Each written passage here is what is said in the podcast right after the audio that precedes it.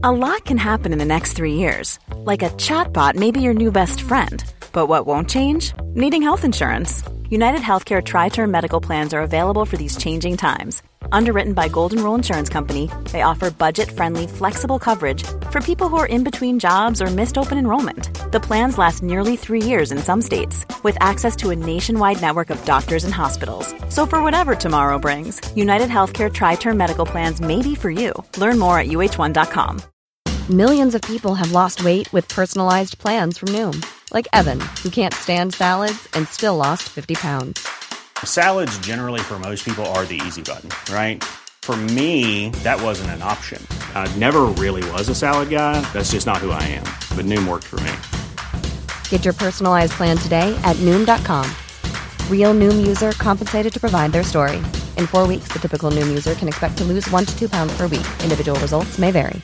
There's never been a faster or easier way to start your weight loss journey than with PlushCare. PlushCare accepts most insurance plans and gives you online access to board-certified physicians who can prescribe FDA-approved weight loss medications like Wegovy and Zepbound for those who qualify.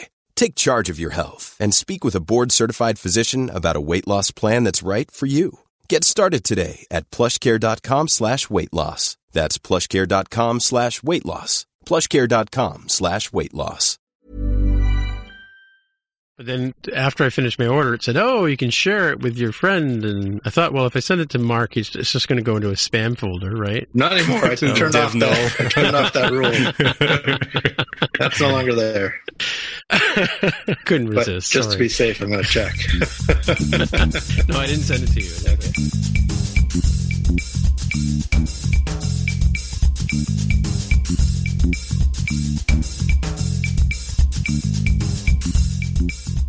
So, hey, everybody, welcome to episode 312 of the More Than Just Code podcast. My name is Tim Mitchell, and I am in Toronto, Ontario, and I'm joined once again by Jaime Lopez Jr. in Seattle, Washington. How's it going? And we also have Mark Rubin in San Jose, California, Look, where he's on fire. you didn't. s- We should probably do the check before we have to go too far. yeah, I'm just saying, up like, I audio. just, I'm hoping Mark hasn't fallen asleep or something. I was All right. kind of nodding off. Today was a long day, and it's hot here.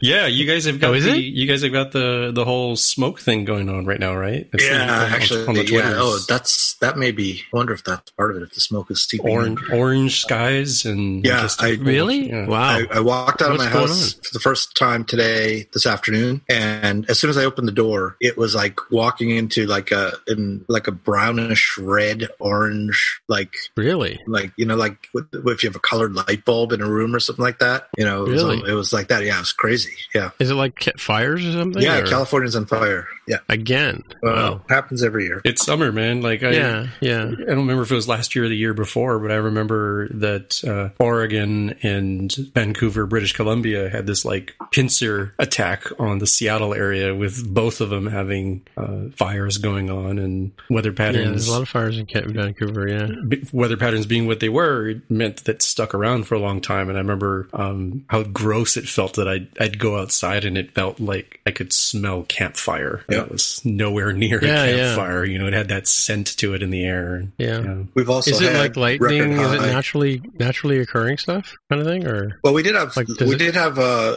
thunder and lightning storms last week for the first. Yeah. I mean, it's I don't know when when since, but it's been it's very rare, and we and we had them. Um, but we've had record high temperatures for the past week or so. Um, right now, it's uh, I'm just looking it up where it is today. Well, I can't hold on, but hourly. Okay, right now it's only 84 degrees out where I live, but uh, Hmm. but we were having 105 degree temperature, you know, a few days ago. wow, It's crazy. Yeah. that is crazy. Yeah. Yeah, you should stop that. It's the usual. Yeah.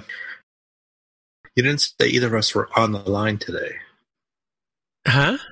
Oh, I didn't say. Should I say you were on the line? No, not necessarily. I just noticed that you usually choose one of us, and one of us is on the On line, the but the other the other one isn't. Yes, yes. Well, you know, it's, speaking of lines, um, I did actually follow up with Carol about Belmont, her uh, her ex- her phone exchange when she was a kid, and it was you're right, it was the neighborhood people Mm. would would all have been Belmont, Mhm. even though she didn't live in Belmont, but they would have all had the same exchange, So similar to how you would like you know phone numbers today, right? So my my next three digits is seven seven eight, and there's a lot of seven seven eights in my neighborhood, right? So What are the last four? alrighty, huh? What are the last four? Eight six oh nine. Is that true? But, but I don't have a I don't have a house phone anymore, so Oh, matter. okay, okay. just seeing if you would announce to the world what your phone number was, so that well, you know, if you want to order pizza. I think I think it's seven seven eight seven eight eight zero will get you get you the pizza, the local pizza guy. Oh, I see. Um, anyway, uh, don't quote me on that. I may be wrong.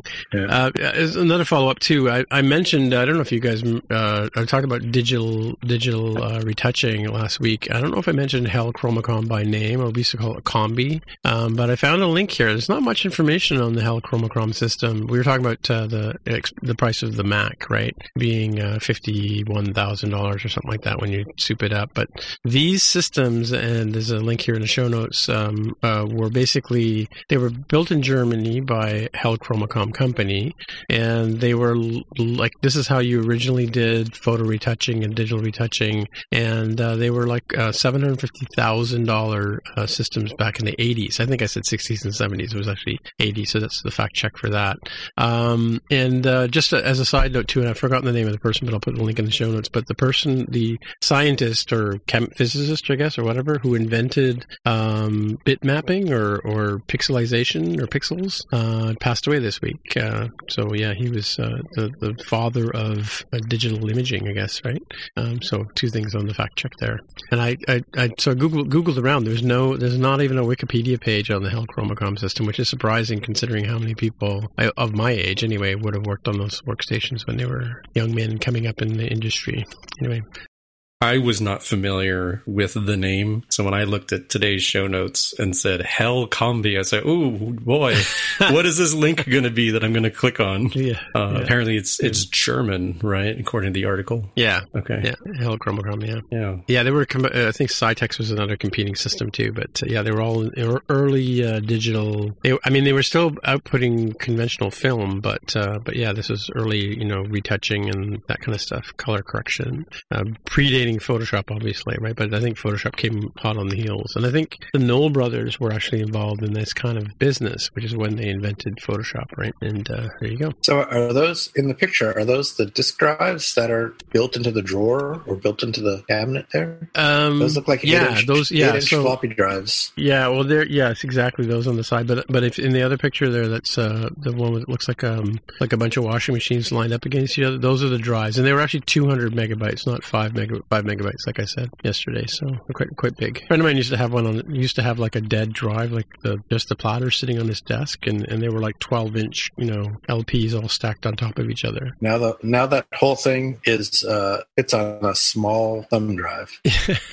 Seriously. yeah, Do you think it takes Yeah. up more than like a very tiny corner of that thumb drive? Just Well, given yeah. the capacities. I mean, you're right that it, it will fit in there in the. I'm sure you could put all of this in your in your Apple Watch now in terms of the amount of storage, right? So Probably let's see, three Yeah, hundred what- megabytes. You said each of those, so that whole thing's about a terabyte. You can't put that in your Apple Watch yet. Right, right. But I Uh, think that's only because gigabyte, I a gigabyte, me, a gigabyte, pardon me, a Megabytes. gigabyte, Okay, gigabyte. gotcha. Yeah, I was like, this really tiny thumb drives that like the USB connector is like bigger than the actual data portion. So I felt like these um, these large spinning drives were probably yes they they would fit on the tiny thumb drive in the Whoa. like marble in a tin can sort of fit sort of way. Yeah, for sure. Most of the reason the thumb drive is as big as it is is so you don't lose it. The chip itself is is is tiny in there for most of those things. Yeah, otherwise it'd be Yeah. like, you know, you'd sneeze and be like, "Don't move! You're gonna destroy my thumb drive. Let me go find the damn thing. Where is it?" Right, right. So, in terms of real-time follow-up here, um, Russell Kirsch is the name is the digital photo pioneer, father of the Pixel. Died at 91 on the 15th of August. So, yeah, there's a picture of uh, his son that he was one of the one of the first things he scanned. I'll put a link in the show notes for that. But uh, yeah, Russell Kirsch.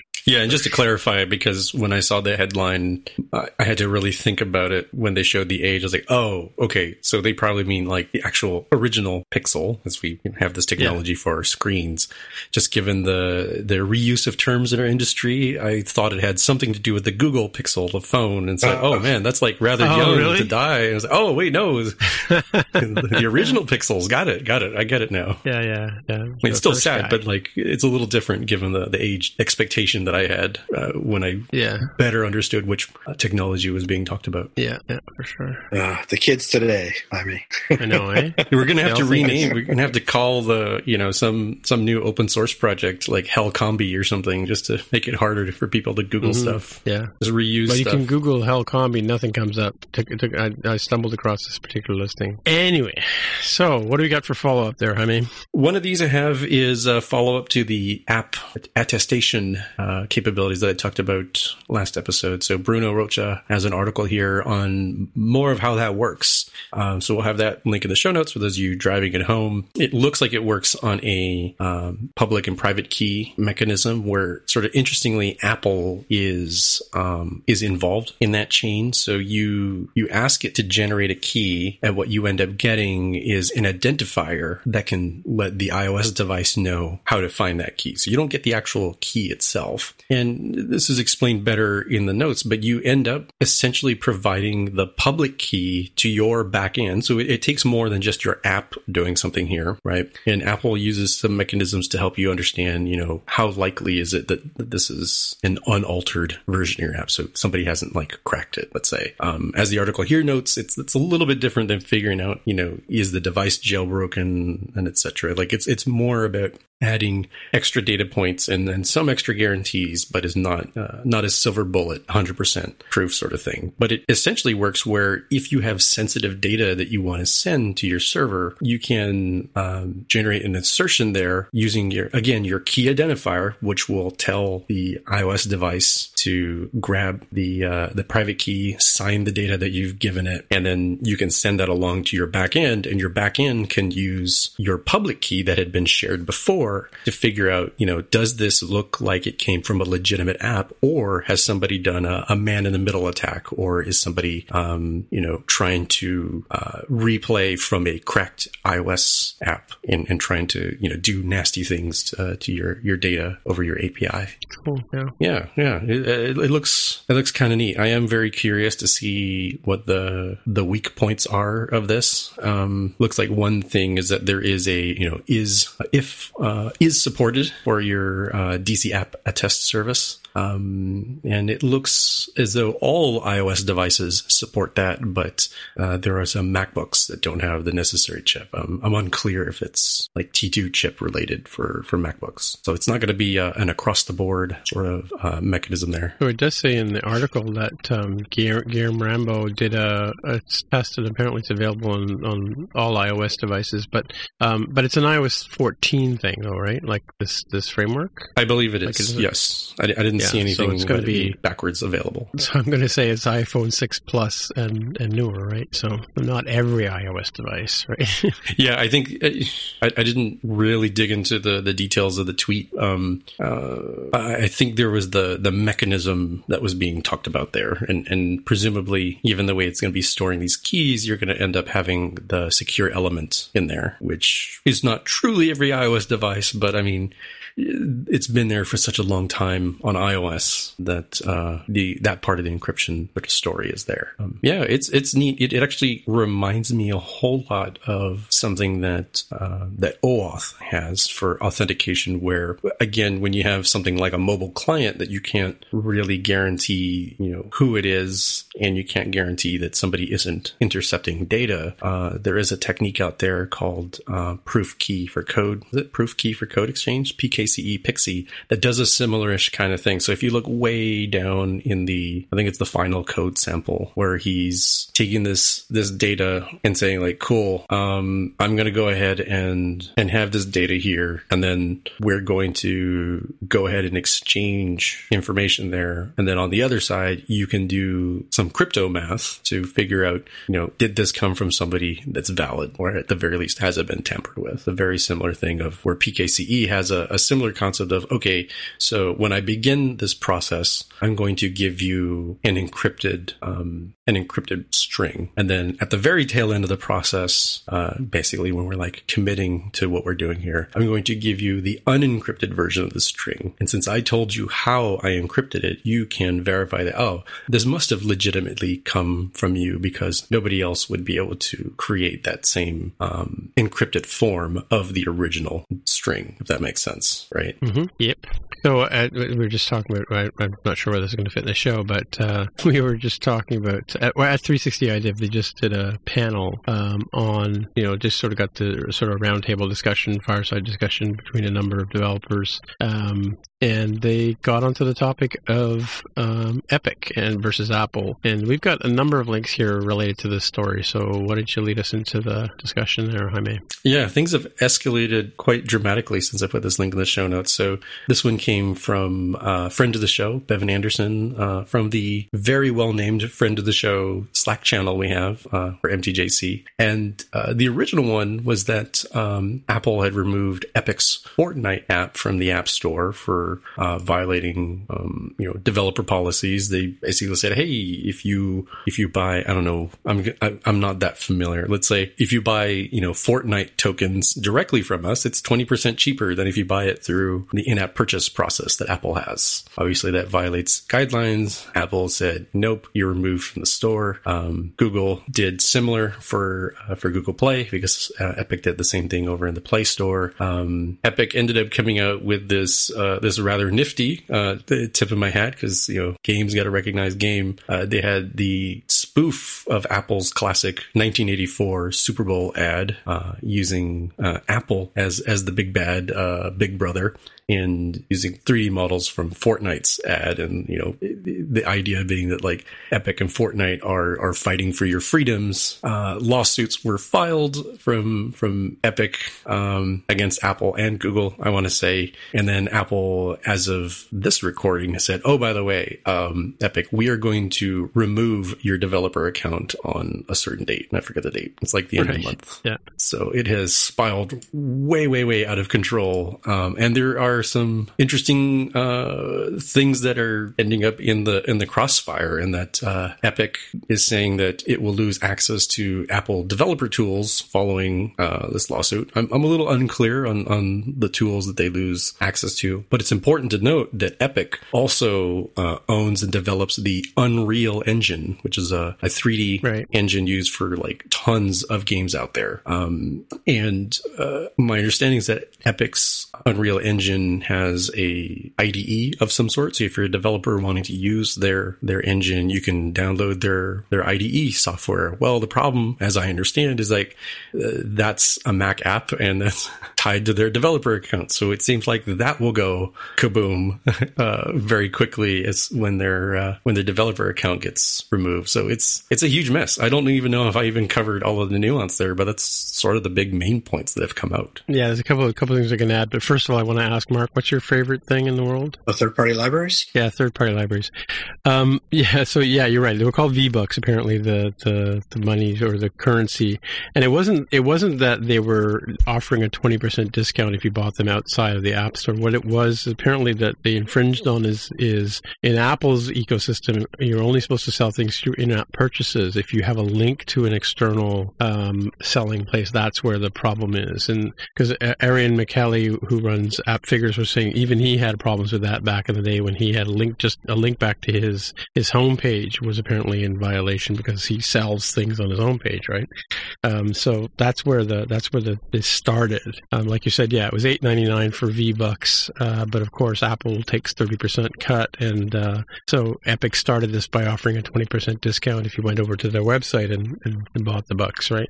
Um, yeah, it, it's it's a pretty messy thing, and and one of the other points that uh, um, Ariel, Michaeli says in his uh, his uh, um, a newsletter is that uh, that this is costing Epic twenty five thousand dollars every hour the game isn't in the U.S. store. So that's basically four and a half million dollars a week. So now it, it, got into a huge heated debate on on the uh, on the, the, fireside chat I watched today. I kind of had to tune it out after a while, but but the the I think the, the consensus consensus is that you know for developers this is two big companies arguing, right? Um, what we're going to get out of it is probably not very much much. You know, like uh, Apple's probably not going to change their their terms because if they change their terms for one company, then they have then that kind of you know breaks you know the rules for everybody else. Although I think they've probably done deals with you know HBO and, and all that kind of stuff and, on the sides. But um, as far as this this thirty percent, um, uh, yeah, it's it's a tough thing to sort of argue, and but I don't think that's what the argument's about. The argument's about you know uh, how they access this stuff. But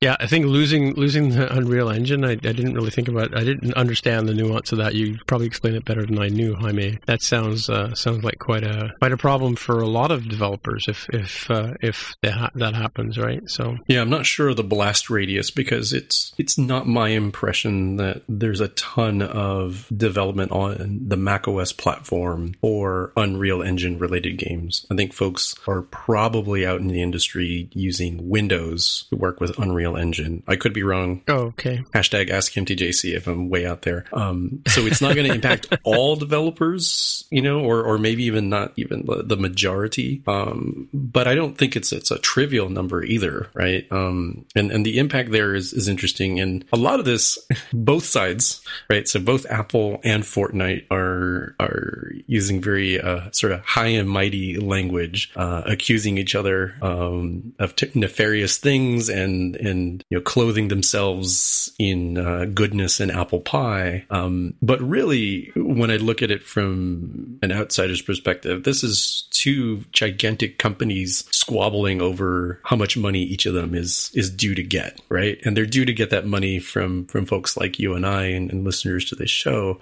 So it's really hard to uh, to sort of throw my hat into the ring to say like, all right, I'm totally supporting you know one one particular side over the other. I, I think it's more nuanced um, than a lot of people are giving it credit. Um, but it is very very interesting to me that uh, that Epic has um, you know it's one thing for them to to sort of casually run afoul of of App Store guidelines. It's another for them to very clearly tactically say, yeah, this is this is this is a, a business decision we are making. We're going to bring in uh, political, you know, government uh, scrutiny on this. And oh, by the way, um, we're not the ones threatening to, uh, you know, to jump off the bridge. We've also lassoed a whole school bus of children, and we're going to bring them with us too, right? to, to up the ante.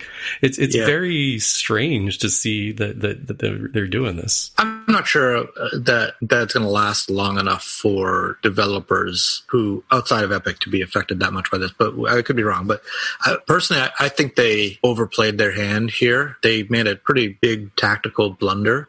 Uh, I'm not sure they expected Google to also kick them off the App Store. I could be wrong there. Uh, so I think they thought it was going to be Epic versus Apple, and I thought that they thought I think they thought there was going to be this popular uprising against Apple, which hasn't really happened. And the fact that Google sided with Apple, uh, and the fact that Epic is acting kind of immature in this whole thing. I mean, they're they're making a spectacle out of the whole thing. So Apple can't back down now. There's no way that Apple can can give in and save face. Uh, and now Google won't either. There's no reason for Google to. Uh, so it's all it's all about Epic losing lots of money now until they can't anymore, and will have to give in. Uh, I, I, think they they just screwed up, and you know they they thought they were bigger than they are. I mean, they're pretty big, obviously, but but you know you can't take on Apple and Google and be jerks about it and expect to walk away unscathed. Yeah, yeah, and and somebody and I apologize, I can't remember who it was, so I can't give the attribution. Um, but I saw that somebody pointed out that Epic is one of the few kinds of companies that could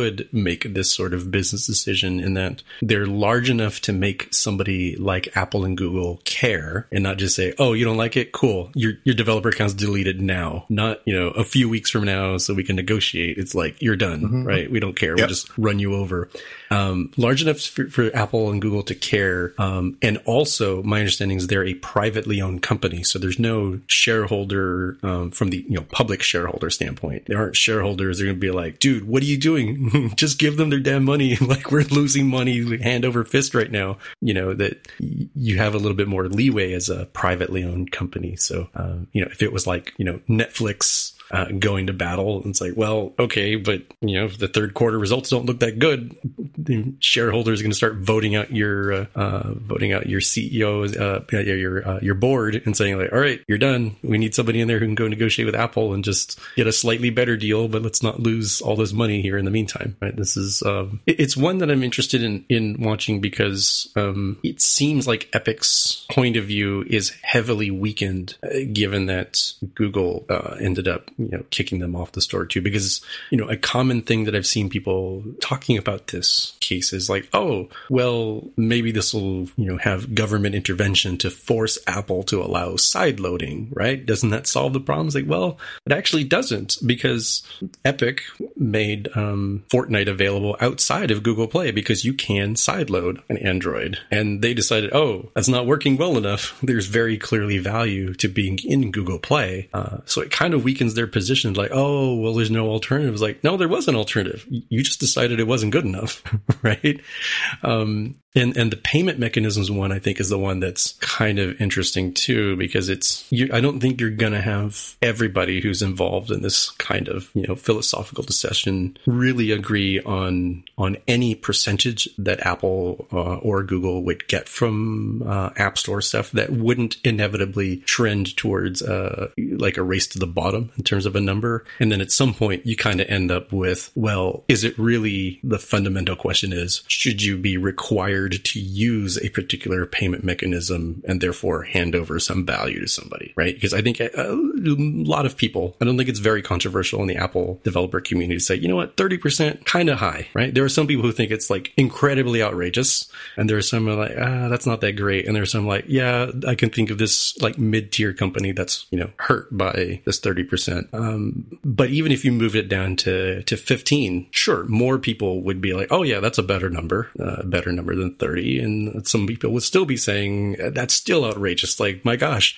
you know if, if you were paying that percentage um you know as a merchant for credit cards you'd be going out of business immediately. All right well let's bring it to 5% okay It's still higher than credit cards. What if it was 2 what if it was 1 at, at what point does it end up being uh, low enough? And if it was only you know uh, fractions of a fractions of a fraction of a penny but you were still required to use that payment mechanism is that still a problem and i think that's really what we're getting down to is, you know, solving the, the, the legal and philosophical questions of like, should platforms like iOS, like Android, uh, or Google Play more specifically, should they be, um, you know, these, uh, $2 trillion market cap companies, right? Like Apple is, is in, in such a, a, a rare company. Should they be able to impose uh, such a, a, a broad amount of power? And, and, and I think that's what makes this difficult to, to tease apart and for folks to, to sort of fully analyze because there's a lot of technical detail that goes into this. But I also feel like there's a lot of emotion tied into philosophical differences that we kind of see both uh, Apple and Epic sort of uh, yelling past each other on this. Yeah, for sure. All right, well, let's move on. Um, so I was talking last week about uh, Scribble, and I found a nice little video here. Talks about some of the other features that I didn't know about because uh, I just sort of took it for a quick test drive myself. But um, uh, this video here from um, Apple Insider talks about uh, the fact you can actually erase text. So once you create it, you can scribble over top of the text. You can, um, with the pencil, I I didn't realize this, but you can double tap on it to switch between writing and erasing kind of thing, and you can go into preferences and set that. And when you're on the iPad with iOS 14, you can click on a little uh, icon in the corner, which will open the keyboard uh, for you, and then you can you can go in and, and uh, adjust the settings for the pencil. So that's uh, kind of interesting um, thing on Scribble. So, so, check that video out if you want a little more detail than what I had said last week. And uh, I I titled this one "Sigh" because um, this is a quick article that I don't know if you guys saw this or read this last week, but apparently the Secret Service has paid a company for a whole bunch of u- user data um, that they bought from a company called LocateX, uh, which had been harvesting uh, location data from people over the years on various devices, and uh, now apparently the Secret Service of the United States of America now owns that data. So more fun, more fun for all of us, I guess, right? It's a big reason why on this show I've talked about viewing data as a liability from a developer standpoint. That you know, the if you don't even have the data, then it, it can't be used for, for unintended purposes. Which I think I, I don't think it's too political to say like you know, government agency, uh, law enforcement agency having access to this kind of data is probably an unintended consequence of that data existing, right? And we've talked about um, you know online stalwarts like Facebook and Google. Guess what? They spend tons of bucks buying um, you know credit card point of sales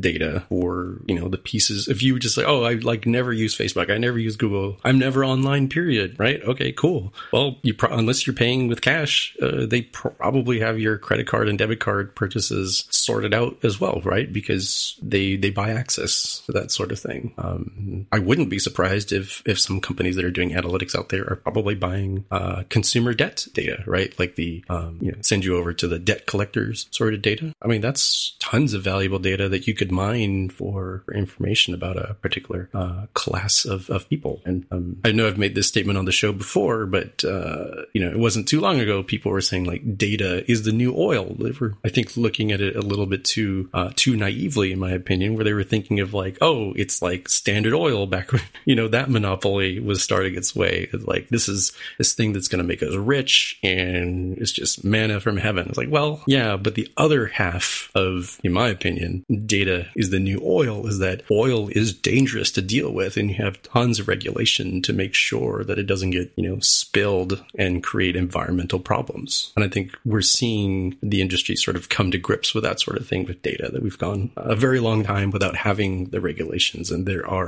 unintended consequences for that. So you end up seeing things like Europe's uh, GDPR, the General Data Privacy Regulations, data protection regulations, mm-hmm. um, and, I, and, I, would not be shocked to see similar things uh, across the world in the coming decades. Yeah, sure. All right. Well, as one hand taketh, the other hand giveth away. Um, so Apple is now, I guess, based on you know, the current circumstance of where we all are, uh, they're now extending their out their time period behind when you can buy Apple Care Plus for your devices. Uh, previously, you had basically 60 days to make a decision after buying a new piece of gear whether you were going to buy Apple Care for it, but now Apple is giving persons the entire year to decide. Of course, there, um, you know, a technician from Apple will di- will dial into your device to see if, in fact, it is running correctly, do some tests on it. But yeah, you can you can now get uh, Apple Care uh, up to one year after you purchase your first device or your device. That's good news. And um, yeah, I don't know if you guys saw it today, but uh, Xcode 12.5 uh, came out today, and Core Data is back in Swift UI.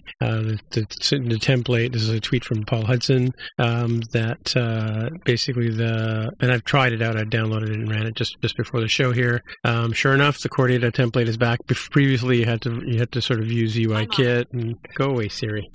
uh, previ- did I say Siri? I don't think I did. I anyway. don't think I heard um, that, but hear, yeah. But those things react say, to stuff that you might have slightly said, slurred it, something, you know? and I knew what you were talking about, yeah. but it was like, oh, you want me to do something, right? Okay, cool. Yeah.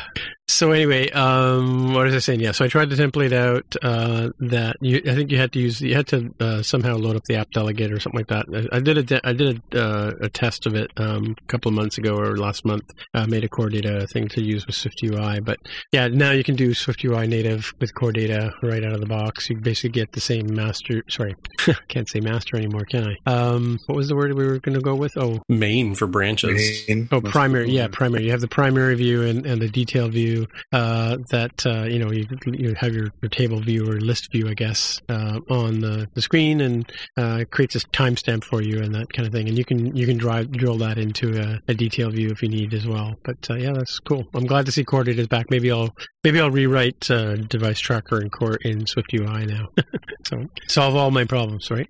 Yeah, I mean, look at I'm looking it. at this this screenshot that Mr. Paul Hudson has here, and you know, there's a, a they practically automatically build the app for you now on the template, right? It's like name, Yeah. team, you know, org and bundle identifiers. All right, that's the same. Interface, Swift UI, lifecycle, Swift UI app, language, Swift. Use core data, yes. Host in CloudKit, sure, why not? And of course, include tests. I mean, it's like the next checkbox is like, be a successful app. I was like, oh, you can do that for me? Sure, I can check that box. Pro tip. Yeah, yeah. I didn't try to CloudKit out though. I think, Um, you know, I was leery of doing that, but yeah, that's cool. All right, let's move on. What's next? Yeah, I'm calling this clairvoyant follow up because, uh, you know, I just like being cheeky like that. So this is vaguely follow up to the thing you were just talking about with um, government entities getting involved with uh, technology companies. And there's a story here. Uh, it, I chose this article from The Verge. Um, who is the actual source? I'm not sure. I'll have to to click through. Um, but there's a story here uh, about how part of the U.S. government worked with a very small part of Apple to build a top secret iPod that they believe was intended to be um, a hidden Geiger counter, uh, but still a, a fully functional iPod, you know, for uh, for subterfuge, for you know, camouflage. Oh, really? Yeah. Like a James Bond device, you mean? Yeah, it's kind of kind of interesting in a in a James Bond uh, gadget sort of way. Wow. Yeah, I thought that was a, a an, an interesting sort of topic. I don't know. Um, I don't know if it was for realsies and was it effective? Was it actually a Geiger counter? I mean, there's sort of limited things you could do with uh, with those kind of devices before um, things start sticking out and, and become nor- more noticeable. But maybe it was a simpler time. Maybe it was less on the radar, no pun intended, of uh, of folks that are doing counterintelligence. I don't know. if you know, just tell them hashtag AskMTJC and and spill your your state level secrets. Wow. Okay. All right.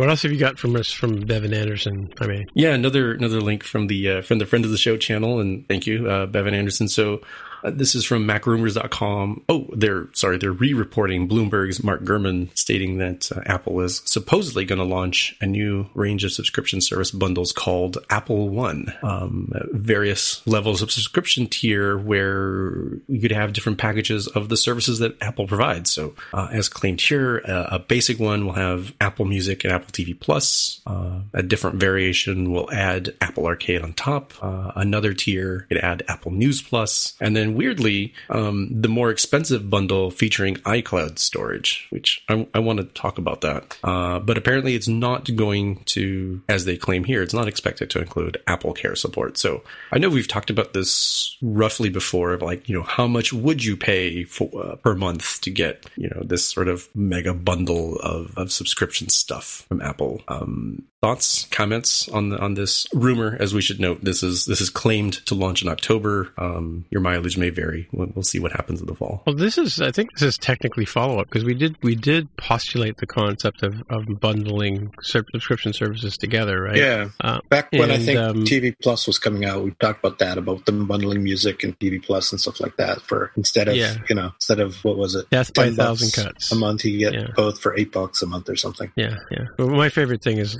is all the different subscriptions you end up having, and next thing you know, you go look at your wallet, and flies just come out of it, right? Um, you know, for those of you who remember carrying around money and whatever, I, I don't know about you guys, but have you used any money in the last three months? I have not used cash since the beginning of the pandemic. Yeah, I've got I've got forty bucks in my pocket, and those two twenties Yeah. are still sitting there. Yeah, yeah. It's kind Anyway, of weird. and I took yeah. all the change out too, huh? Yeah, it's kind of weird. And I think I think I heard somewhere that that, people are, aren't accepting change anymore because Apparently, just, there right is. yeah, there is a change shortage in the U.S. right now. Oh right, yeah, yeah. Nobody's using it. Yeah, so stores don't have enough change. Kind of bizarre. Yeah, but coming back to this, so you know, I, I'm glad to see. I, I would like to see it if they do do it in this way. That there's nothing I hate more than like I wouldn't use the news app that often, right? So nothing I would hate more than than you know getting a deal on Apple TV and music, but you know getting this carry along service that I don't really want, right? So um, I would like to be able to mix and match my subscriptions, right? So it's like cable TV right now. We have cable TV here in, in our house, and and there's got to be like you know 30 TV channels we don't even watch, right? So Yeah, I got like 200 channels I don't watch. yeah, like you know, Carol's got her handful of shows that she channels that she watches, and I've got a handful that I watch, and then, then there's the rest. And like like we don't watch sports like you guys do, right? So all those sports channels are wasted on us, right? But they come as part of the package. Package. Yeah. You know, and they, they they regulated it. Just as a side note here, they regulated the the whole cable package thing here in Canada, and so you could pick and choose like like you know a la carte what you wanted, and uh, it all ended up being like you, no better in terms of what once you picked all the shows you wanted to watch, you might as well just bundle the whole thing and just pay for the bundle, right? So Yeah, there there is a an aspect of this that is kind of similar to um, I'm going to go with fast food, right? So I use McDonald's because it's what's that? Is that like the stuff they sell in restaurants? I, I remember restaurants.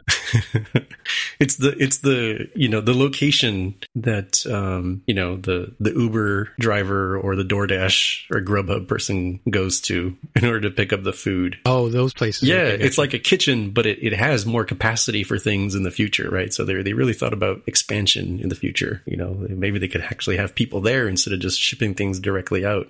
Um, but in in fast food setups, you'll notice like you know a traditional combo like a like a burger with fries in a drink is a price that is definitely higher than let's say just the the star of the show, the burger, the sandwich, um, but is yet cheaper than if you bought each of the individual components separately. And sometimes people will wonder like, oh, well why did they do that? So if I if I bought all three of these separately, it'd be I don't know, let's make up a price like nine dollars. But if I bought this as a combo, it's seven forty nine. Like that doesn't make sense. It's like, well, because if you bought just the sandwich, you'd be paying, you know, five, six bucks. And then you say, well, for a dollar fifty more, I could have a whole meal, right? I could have fries and a drink. So rather than getting that smaller value out of you for just the one component you bought, uh, they get an overall, you know, average selling price that's higher by convincing you to buy the bundled deal. And I fully think that that's probably what Apple is doing here. It just makes good sense, right? There are people like me who, um, I do pay for a tiny amount of, of iCloud storage. I am an Apple Music subscriber. I am a, um, I am a Parasite subscriber to Apple TV Plus because I got it for free with my, my MacBook that I bought. And I'm definitely going to stop subscribing when that free year is up. But it makes sense, right? Like I, I probably wouldn't be in the market for Apple's, uh, News Plus because that's, that's just not me. I'm, I'm part of the problem, right? I'm destroying democracy and, and quality journalism by refusing to pay for it. I fully cognizant of that. Um, but if it was included for, you know, a slightly higher price than if I just paid for Apple Music, um, but not so much that it's as if I bought, you know, all three services individually, I'm like, yeah, you, you probably could find a price range that would convince me. Uh, the one that's sort of weird to me is, is this article's uh, recap and statement that like a more expensive bundle, it, seems like the, the most expensive bundle includes iCloud storage. I'm like, but why? Isn't that like the cheapest thing they could possibly give you? Like they have to pay royalties for, for music. They have to pay some sort of revenue sharing or royalties for News Plus. TV Plus cost a tons of, of capital and possibly even royalties to, to get the content. iCloud is like, hey, I put a, a server out there in the desert and cooled it. Great. We're done. right? Like what, what is, what's the deal with that one? Like that's the one that I would think would be on the lowest tier to try to convince you of like, hey, we threw in, you know, 50 gigs of, iCloud storage on top of your Apple Music Plus sort of subscription. Okay, so uh, what's next, Tommy? I'm dying to see this one. Actually, this this sounds like the kind of coding I do when I when I work. I spend like a week and I end up having like one line of code changed. Yeah, th- this is the the very well named blog post. You've only added two lines. Why did that take two days? Exclamation point by Matt Lacey. Um, and he talks about how there's uh, you know some some thoughts behind those sorts of statements of like you know lines of code equals effort, uh, lines of code is value, or that all lines of code are equal. And he posits a world where that's not true. And and this sort of jumped out at me because I have had those sort of irrationally um, self demotivating days where I'm like, wow, I spent the entire day debugging this problem and it was like a semicolon or it was, uh, you know, one line of code that was in the wrong place or maybe it was two lines of code that I had to add. And it just feels like, wow, I, it, it kind of looks like I did nothing nothing. It's like, oh, Lopez, you spent all day on this. Where's the pull request for code reviews? Like, here you go. It's two lines. See this it fits in a tweet, right? And um, psychologically, you feel bad. But I think that uh, that Matt Lacey here did a really good job of, of breaking down, like, well, why did a fix that appears to be, you know, on the surface very simple and straightforward from the the changes it took to do, why did it take two days? And it's like, well, here I'll break down the, you know eight-ish or so sort of headlines like, well, because the issue was reported with a vague description of how to recreate it, or the reported issue was related to functionality I'm not familiar with, or because I took the time to investigate the real cause of the issue and I didn't just look at the symptoms. I investigated if there are other ways of getting to the same problem, not just the reported reproduction steps, or I took the time to verify there are other parts of the code that might be affected in similar ways, or I found the cause of the issue. I looked to find the simplest way of fixing it that would have like the smallest impact or the smallest risk of side effects. And rounding things out is I tested the change thoroughly and verified it addressed the problem for all the different code paths that are affected. And these are all the sort of different reasons, not necessarily all inclusive, but these are many of the reasons why it might have taken you, you know, two days and you might have had, you know, a couple different standards of like, you know, still working on this, still working on this. Oh, look, it was two lines of code, right? I think people sort of assume like, well, if you spent two days on it, there must be hundreds of lines of code that you changed, right? It's like, well, no, it turns out it was a rather sort of straightforward implementation, but the, the knowledge of how to get there is why it took that amount of time. You guys had this sort of experience in your career? Many, many times. yeah. Um, certainly one that, that can hit teams a lot is is um, this is functionality I'm not familiar with. You know, could be you're you're new to the team. It could be um, the person who normally does that. Um, you know, that feature or that you know set of screens, that part of the architecture. Like they're not here. Bob is on vacation. Sally is out sick. Right? Like there's there's definitely pieces where I've had to sort of you know jump in to help triage and debug. I'm like I barely even know how this feature works. Let me see if I can figure out reverse engineer what's going on here. Yeah, there there are times when I've had to comprehend uh, giant, massive blocks of code. You know, many, many, many classes, and many, many, you know, many, many uh, files. Uh, basically, so you can just find the, the, five lines that you need to change to think, to, to, to fix the problem. But you have to learn the code base. You have to figure out where those five lines are and what it's supposed to do. So yeah, it happens all the time. I think one that that, that has happened to people is a vague description of how to recreate it.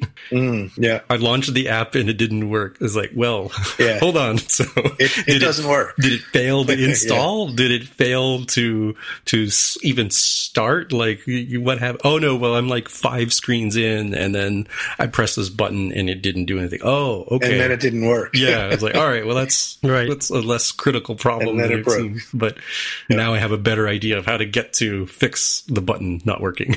right. Mm-hmm. Um, yeah. I think the the real cause of the issue is one that uh, that's a real trap that I've seen developers get into, um, where you're like, oh, you know, these things aren't loading properly. That's fine. Just throw an async dispatch in there and then just call it good, right? Dispatch after, you know, one second or something. And it, it seems to solve that. All right. I mean, you've made it a little bit better, but you didn't really get to the root of the problem. What is the root of the problem here? Um, also the, uh, you know, are there other areas of the code that are impacted by this? And I think there's a different way of thinking about it than just like, oh, uh, you know, this feature is used in more than one place. Maybe there's some preconditions that are not set here. Uh, I'd also encourage folks to think about like, wait, um, do we have this pattern used in more than one place? Um, possibly from from a copy and paste sort of example. Like, oh, so if they had a bug, you know, on the edit screen for this flow, I wonder if they have a bug in a very similar edit screen in a different flow. And you know, probably fifty percent of the time, I look into this. I'm like, oh yes, nobody found this one, but guess what? I'm, I'm going to fix this one too. I'm going to show that I can cause the same behavior to happen in a completely unrelated part of the app. Uh, and I'm going to go ahead and fix that. So instead of one line of code, I've now committed two lines of code for the two different flows and then maybe filed a ticket to say, we really need to have like one way of doing this instead of, um, you know, having two ways that then can both go wrong and uh, uh, not be corrected in the, in the same time. Julio. All right. Well, I guess we're at the picks part of our show. Also um, been um, sort of attending 360iDev for the last Oh yeah, I couple saw a couple of yeah. notes on that. How was it? Yeah, it was okay. It was good. I mean, I didn't like. I didn't plan on going because I'd forgotten that. Um, I think that uh, like I they had a call for John had a, put out a call early saying you know with the whole shutdown and he didn't know how he was going to like even make a living this year, so he was looking for you know help, financial help, right? So I don't know. I threw bucks at him, and I think Jaime might have done too as well because we both got um, like a ticket through uh, the Tito system, right? So anyway, I just I was just poking around. I, I for some reason I was on the Slack channel. I don't remember getting invited, but I think some people invited me because they do the karaoke thing as well. So um, I got added to the list, and so then when the first day came around, I just I thought Tammy was speaking on Monday, so I tried to log in, and sure enough, I saw there was a ticket waiting for me, so I just signed in and started watching some of the con- some of the content. So it was pretty good, you know, like uh, there's some like a lot of sort of Tammy's talk was more sort of inspirational type talk, and then there were some technical ones, and but unfortunately, I was in meetings, in and out of meetings at the same time, so I really couldn't focus 100 percent on everything, right? Mm, yeah. So yeah, like even this morning when I went to went to, I told everybody I was gonna you know sit it out for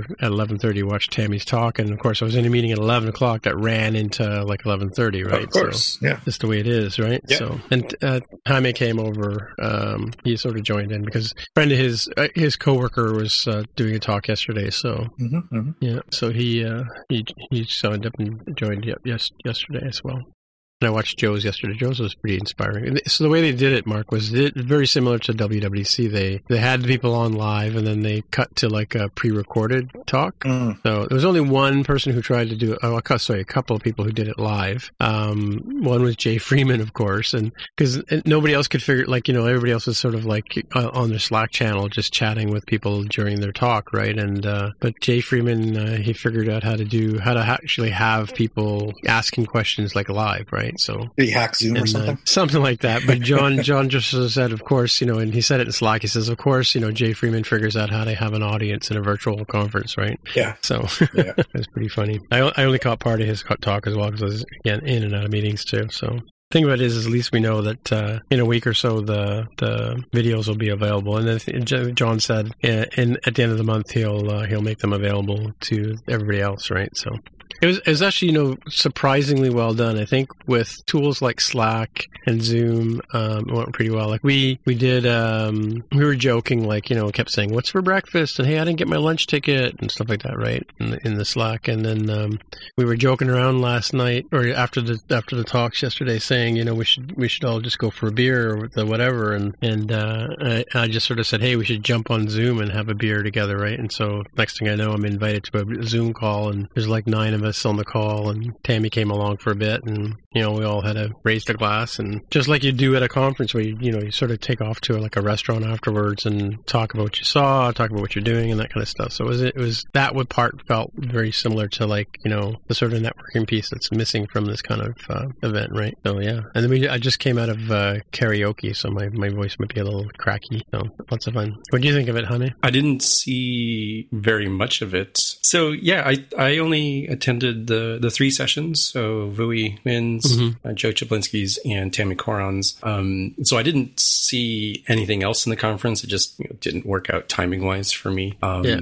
You know, I think that's okay. At least from what I did see, I thought it was pretty neat. And actually, it seems kind of like a, a virtual conference best practice that if you're if you're gonna have a more traditional timeline for your conference, where you know it's over these two to well, let's say an entire day to like four days, right? Like a conference in the real world, um, physical world would do. I think it's a pretty good practice to have people record their sessions beforehand so that um, they can have the the presentation playing, and yet they can be answering you know questions and answers uh, doing Q and A sessions during the session. If somebody's like, "Oh, that's kind of interesting," on slide five, it's like, well, instead of interrupting the the speaker or them being interrupted, even just visually by seeing that the chat is lighting up, they can answer it there. And I also think that this ends up with the same sort of uh, you know safety net that like you know internet can go wrong, and and live demos and presentations are kind of like a, a form of live demo. Things can go wrong. So if you know a host uh, ends up with the inability to to connect to the internet, all right, well, no problem. Somebody else can continue on with the video, and you're not totally host, which I have seen with some you know trying to do it live. Uh, it sort of feels like going out there without a you know without a safety net. And I also think that um, it's a little bit easier to um, to have things be sort of pre-digested. It, it is challenging to try to present remotely, and I think doing it live just adds so much more extra pressure that I think it's actually a little bit better for folks to um, you know take the time to to pre-record these. Of course, it takes some different amount of skill, right? You have to learn how to like composite some things together rather than being able to assemble slides and then just sort of speak to your script or wing it if you like to. Um, the the downside I can see is that people are definitely definitely a little different when they pre-record, right? Um, I definitely think uh, pre-recorded Tammy is a different Tammy, as I uh, said. It's like yeah, she said she, was, she felt different too. Yeah. yeah. yeah, yeah, I'm more used to Tammy kind of you know going out there with like a wing and a prayer, as she likes to to live on the on the on the edge sort of thing. And so having something that's uh, pre-planned out and and pre-canned is a is a little bit of a different thing, and, and that's maybe just a me thing because I happen to know Tammy personally, and I don't know that that would necessarily come across as uh, as being being a difference if you didn't know uh, that person. So that's that's something I'm kind of interested in. Um, I think again the pre-recording is great. I think having things uh, as a handful of days uh, a little bit harder. Like I said, I, I hardly attended any of it because it didn't uh, match up with my schedule. So I have seen other conferences try to do things like, all right, well, you know, for this month, the month of August is our conference where uh, Tuesdays and Thursdays we have one one session. That can work too, right? I, I don't know that there's going to be one true way of doing it. Um, and, and maybe with virtual conferences, it doesn't matter as much to have one particular style versus another because you don't have the physical constraints of like, oh, cool, we're having WWDC. It's all this month. Just fly here to San Francisco. Sorry, fly here to San Jose for this one hour session, go home, fly back two days later. Like that wouldn't work, right? So you sort of naturally had to have one chunk of time for people to travel to and from. And I'm, I'm definitely curious to see how people end up playing with different sort of conference formats. Uh, 360 seemed it was interesting because there, there were people from around the world. I, I noticed on, on some of the, like, I mean, basically it's been four days of people chatting on, on, uh, on Slack. There's a bunch of channels there, right? And, um, I also should say I didn't realize that the, each speaker had channel for each uh, each thing. Because mind you, I wasn't there for the very keynote, so I didn't get the sort of lay of the land. But and there was it was sort of glued together because John did come on, and and um, his uh, partners in crime, Tom and and Judy Chen, I think they they acted as hosts. You know, so so they would they would come in, they would they would introduce the speaker, they would cut to the to the canned piece, and then they would chat afterwards for five minutes or so, and and they would take live questions from the Slack channels, right? Um, so that was good. I mean, like I got to ask, like uh, Josh Michaels was talking today about uh, his he's sort of a Mac developer, right? And and one of the things he he did he mentioned it, it was uh, SetApp, and of course, you know, I don't know any developers that, that are on SetApps except for him. So I asked him about it. Of course, he only just started on SetApp today, as a matter of fact. But um, yeah, I just wanted to ask him what he thought about the, the model, and he sort of said it was good because you know um, that uh, it's it's kind of like the the the island of misfit toys as far as Apple's concerned. They're the apps that don't that, that you know for whatever reasons they don't fit into Apple's you know Mac Store model. Um, but this this SetApp lets them have you know get, let let you put these apps in because you know we can still we can always we've always been able to side load apps into into our Macs and and this SetApp kind of uh, gives people a you know revenue stream in a way they could get their apps distributed as well, right? So that was good. But um, yeah, it was good. I mean, the the one thing like like people did complain that when during Jay's talk because his video and his audio got out of sync. So even though he was presenting live, people were commenting in the Slack that they were frustrated because it was, you know, laggy. Um, there was one one guy who was, uh, I think he was seven hours ahead of us. He's over, I guess, in England or something like that, or somebody came from an island in in um, the Mediterranean somewhere too. They were saying they were connecting from, and they're, you know, so obviously your internet speeds are going to be the factors and that kind of stuff. But the fact that you could have, you know, an international audience, um, it's surprising. Like I, I, I did make a comment yesterday when I was chatting with some of the people uh, in the in the like the you know the, the Zoom that we had for beers, nachos and beer Zoom call we had. Um, most of the most of the people in in the conference, most of the speakers, most of the attendees are from the sort of Denver area, I guess, which makes sense because it's kind of their hometown conference, right? Um, you know, but uh, but people were able to kind of like I think you know Rich Turton was was involved. I don't know if he did a talk or not, but uh, he's over in the UK, you know, um, and so people were from like you know people like yourself yourself, Jaime, you were in Seattle, right? And I'm in Toronto, and you know we're all able to attend this conference as as, and it did feel a lot like I was in Denver for the last three days. In fact, you know, I would look up at the clock and it'd be like nine, ten o'clock at night, you know, and they were just wrapping up whatever activities they're doing over there, and that's for when when I go to that conference, I'm kind of like I slip into that time zone and just sort of you know my mind just you know adjusts to it, and I felt that kind of same sort of thing. So it was interesting. I, I think everybody lamented the fact that they wanted to have you know the conference in Denver next year for sure. Um, but uh, you know, given given the kind of situation we're all in right now, we're all locked out, right?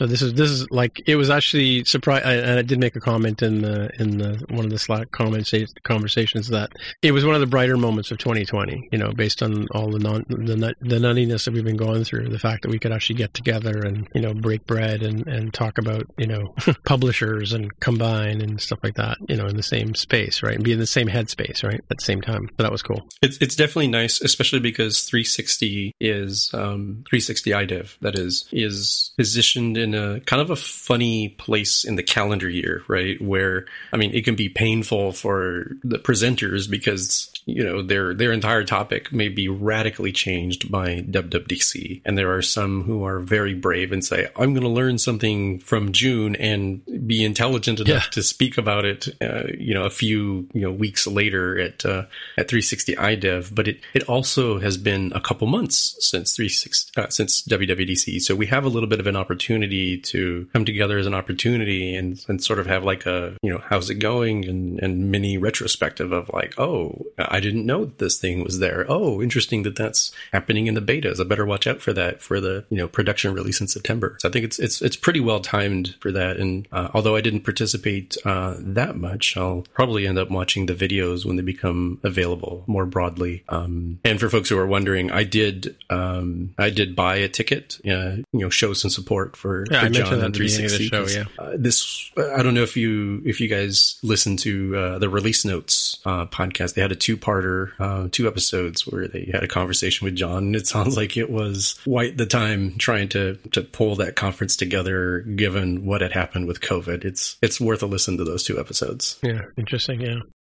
So I, you know, I, I, I shot on bucks, and I think you probably did something like that too, right? Just, just you know, not with the intention of having like an early bird or something like that. Just, just say, hey, I believe in this conference, and, and here's some money, and you know, I want to see it keep going, right? So, because I think that you know, we're finding this. We're we have a couple of uh, businesses that we're involved in here in Toronto. Like Carol does sewing for a ballet, and uh, it's a nonprofit ballet, right? And it's you know, it's meant to to give girls and boys the the opportunity to dance and and learn about ballet and learn the craft. And um, you know, they're not they're not having classes. They haven't heard from the rehearsal halls if if there's going to be any any possibility of them doing classes in, September. Of course, they had to end the year early. They didn't do their every year. Carol does a recital, and so she's crazy doing costumes.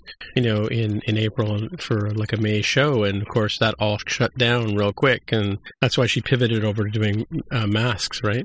Um, she needed she had that energy, and she was ready. You know, this is the first year in like I don't know 20, 30 years that I've known her that she wasn't sewing for the ballet, right? So um, yeah, so and I think a lot of businesses are going to going to be um, are going to be closing down, um, and and it would be a shame to see something like 360iDev not survive, which is you know again why I made my contribution, right? So uh, do do my part, right? Anyway, it's, it's a good show. I mean, like uh, I think you know there there is a model of of talk that can be done this way. I mean, like uh, I I could see I don't see why we couldn't have you know our regular meetups like our Cocoa Heads kind of meetups this way too. Like, you know, just sort of everybody just get a can of beer or a glass of beer and, and join a Zoom call after after uh, after a presentation of some type, right? So, um, you know, we don't have to be physically in the same space, although that's always nice to do, right? Uh, and you went to a virtual meetup too, right? I mean, one in the UK. Yeah, it's kind of funny that you mentioned the the meetups thing. It's the the ones that I've traditionally gone to. I'm I'm just gonna have to throw some shade at my uh, my Seattleites. The, the Seattle Xcoders, uh, West Side and East Side editions have uh, have not had virtual editions. Um, I I don't know the inner workings why, but um, you're right. I've participated. I, I, presented at Mobile Knots K N O T T S. I think. Yeah, I think it's K N O T T S for Nottingham. Um, you know, it's in the United Kingdom, and I've uh, participated in uh, Write the Docs Toronto, um, a different one that was over in Spain. I want to say like there everything going online for these meetups sort of made it more plausible for me to meet other people and, and get exposed to a couple other different things. So it's a little bit different than, than being in person. Uh, I'm not going to lie, it is a little bit challenging to not have the, you know, in person connectedness of like, oh, cool. I've never tried that kind of beer. I will try that too, right? Or, you know, whatever drink, coffee or soda or something. Um, but it is interesting to see, you know, more perspectives than I would have seen merely going to the local in person meetup. So it's kind of a, a, a giveth and taketh away kind of situation, I think. I don't know that one is, is necessarily better than the other. I think there's just different trade offs for the different kinds of, of meetups. Well, while we're talking about it, I did put it in the show notes, so I'm going to talk about it now. And that, that I went to, we, speaking of local meetups, um, we have a group here, NS Coders in Toronto, that are behind the SwiftTO conference, which is traditionally in August as well, right? Um, and so th- they had, they booked the conference. I bought a ticket back in, I bought an early bird ticket a while ago, and uh, they, they ended up cutting the price in half. Um, and uh, I just sort of said, well, then make more than just code a sponsor. And um, uh, they um, they had a virtual uh, workshop, so they had a full day long nine nine thirty a.m. to four thirty p.m. They had Paul Hudson from the UK come on and do um, sort of catch us up on all of the new shiny Swift UI stuff that we that to Apple introduced. At uh, of course, you know Paul Hudson only needs twenty minutes to prepare something after Apple introduces it, right? But um, yeah, so we went through all the sort of cool stuff. We went through disclosure groups and uh, the new grid system. Um, we and he did it. He did a couple of examples where he, he would sort of have a sort of a basic generic Swift UI app and go through the principle with us, do the coding, and then he jumped over to an example app and we would modify the app to to with what we just learned from him. Um, and we also did a we also took a like a short uh, look at uh, app clips, which is kind of interesting too. So um, that was a day long um, uh, conference. So that was sort of an interesting thing too, where where you've got you know Paul Hudson's attention for the entire day, and uh, and he's going through all the sort of new stuff, and you know it's code along with Paul kind of deal, right? So of course I took hundred screenshots because I couldn't keep up with him. um, yeah, it was it was a good good day. Like you know I'll have I have some you know some things that I had wouldn't have tried out, like the new map kit stuff. Um, you know for for uh, laying out maps in in uh, Swift UI and, and the kind of uh, markers you can put in there, or to you know to, you know a little pin where you drop the pin and you put the marker and what have you, and how do you do the locations from one place to another, that kind of thing. Um, so yeah, that was a, a, really interesting interesting talk too. So um, I think it's going to come out. The video for that's going to come out in a week or so as well. Um, we have access to to the video now as as attendees, but I think that uh, um, the hosts are going to make that available as well too. So that was an interesting way to to you know have this kind of conference get together thing. And in that case too, there were again there were people from around the world, not just uh, the Toronto area that uh, joined the conference as well. That was good. That's our virtual com- virtual conference coverage done virtually on Zoom. so my pick is, um, you know, in the collect them all sort of thing we've talked about, uh, for sure, Microsoft and Google, possibly even IBM, opening up their uh, machine learning courses, and Amazon is doing the same thing here. So we've got the link in the show notes for y'all. Uh, Amazon's Machine Learning University is going to be available uh, to the public, and it's the, as they say here, it's the same training that they offer to their employees. So as you might imagine, machine learning is a, a, big part of Amazon's business, and they want to infuse that knowledge through more and more of their employee base. They've had this this training available, and uh, now they're making it available to us out in the public, which is cool. Cool. Is this based on like Android, or is it like platform independent kind of stuff? I don't know. I haven't really looked into it. I assume the concepts are going to be independent of platforms, but uh, given that this is coming from Amazon, I just assume that they would use, uh, you know, AWS uh, technologies as part of the here's the practical tool you use for this implementation, right? Very similar to what we've seen for uh, Google's courses that talked about the uh, the principles, but then said, "Cool, now go run this code lab of um, you know on Google Cloud platform." Yeah, exactly. Yeah. TensorFlow, yeah. etc. Yeah. yeah. Alrighty, cool. That's neat. Free free learning is always good, right? It's really hard to complain about free educational materials being out in the world. yeah, yeah, for sure, for sure. All right. Um, so I have a couple of picks here. Uh, one was uh, an article that that I saw uh, the other day. I think um, 1Password had, had mentioned it on uh, their Facebook page, and uh, basically it's the best, best password managers to secure digital life. We've talked about uh, password managers many, many times. Our, our, favorite one tends to be 1Password. I don't know if Mark's a user. I know Jaime and I are users of 1Password. Um, in fact, I have a family account, and I've got I have now three three family members using it, as well as myself. Um, and it goes through the, one goes sort of a ranking here. Uh, the best overall, of course, is 1Password. Kudos to them for that. Um, as well as some free options. One from one called Bitwarden, um, and there's uh, another full featured one called Dashlane, and uh, there's a, there's a free, yeah there's a self hosted one called KeePassXC, which kind of looks Windowish to me, but uh, yeah, so you can you can run your own. And uh, interest and a new one is that's come out. I've heard about this recently is NordPass, which is an interesting one. And um, I think it's funny that, or is it funny or is it sad or whatever it is that nor- honorary mentioned LastPass. We normally talk about 1Password and LastPass sort of almost in the same sentence, but uh, I just find it it's curious as to why Last LastPass is down here um, in the honorable mentions category. Any thoughts on that? It, it is a little strange, and I kind of wonder uh, if it. I don't know if it's just a particular point of view, if it's the kind of circles I run in that, that differ from this mm-hmm. author's, or maybe maybe it's the children who are wrong. Maybe the author is the one who's uh, who's out of touch, right? Um, I, yeah. I when I look at this list, I think, well, in the enterprise, I think that LastPass tends to have the uh, the broader base. It's not talking necessarily about um, you know qualitatively is LastPass the best. I've I've used it before at uh, at jobs. It you know it does a pretty good job of dealing with teams. It's to my usage kind of clunky compared to to 1Password, which is my favorite. I, I think it works pretty swell. I've not managed a, a, family or a team, so I haven't done a lot of experience with that. Uh, don't know if it if it loses out in in the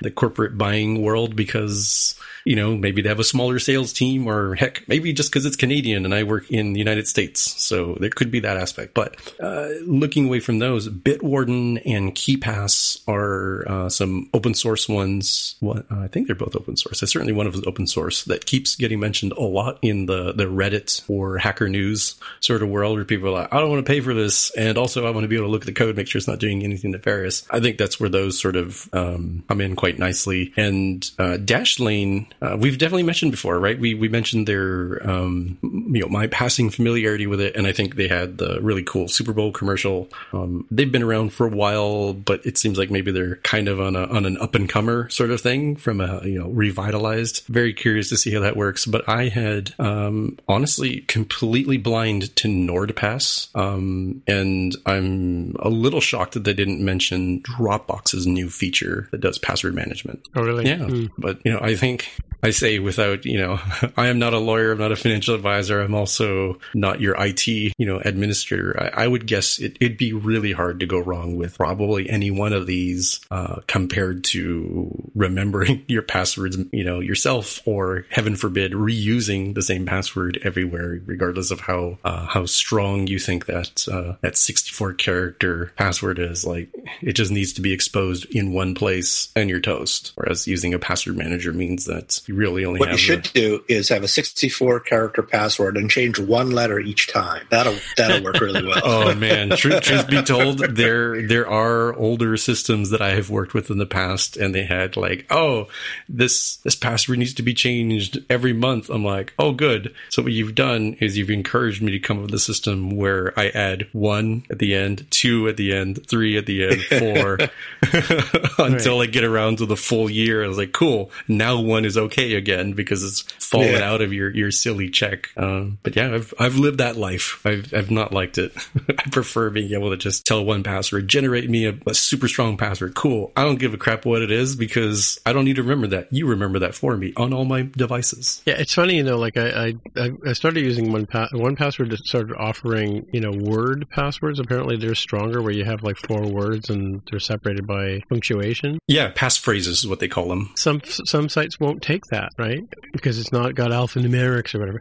But but just as a side note here, so so we talked about LastPass in the honorable mentions. I think one of the reasons why it says here that they've dropped their Mac OS app because citing Apple's changes in their rules, so in their developer tools. So hmm, makes me wonder. And the other one we didn't mention here is from uh, the folks who brought us TunnelBear. Uh, they're a Toronto uh, Toronto group. Um, they've got a new product called Remember that that uh, does the same sort of thing, and that they're, they're part of the same TunnelBear company. Well, that's kind of cool, right? Wait, so they're also Um, uh, what's with what's with Torontonians and encryption? What's what's up with that? What are you what are you all hiding over there? Inquiring minds want to know. Anyway, uh, so my stealth picks are something that I picked up from from 360iDev today. I've actually downloaded one of them, and one of them I already have access to because I'm a Setapp uh, um, subscriber. This is what I was talking about, with Josh Michaels' uh, softwares. So he's involved with the people. He's not the guy who made the Aerial Mac screensaver, but if you have an Apple TV and you've watched anything on Apple TV and you've left your Apple TV alone for a few minutes while it goes into its screensaver mode, you get these awesome aerial screensavers, right? Um, so they've uh, this aerial screensaver you can put on your Mac uh, loads up. I'm not sure if it's the same content you get on the Apple Apple server, but or sorry, the, from Apple for the for the Apple TV, but same sort of idea. You got these really cool uh, flyovers of different things, and uh, that ends up being your your uh, your screensaver. And I loaded it up. On, I've got three screens on my on my desk right now, and a little while ago I left it alone, and there was this really cool you know flyover happening like there's a flyover the of the Catalina Islands, which is kind of cooler than Apple's one, which is kind of neat. But the product that uh, he was talking about that's on SetApp called is called 24 Hour Wallpaper, and it was you know like when Apple came up with Mojave, they they call them dynamic desktops where they've got the you know the Mojave Mountain, and depending on the time of day, the color of the image changes, right? So during the day it's nice and bright, at night that's sort of a cool you know sand dune kind of look to it.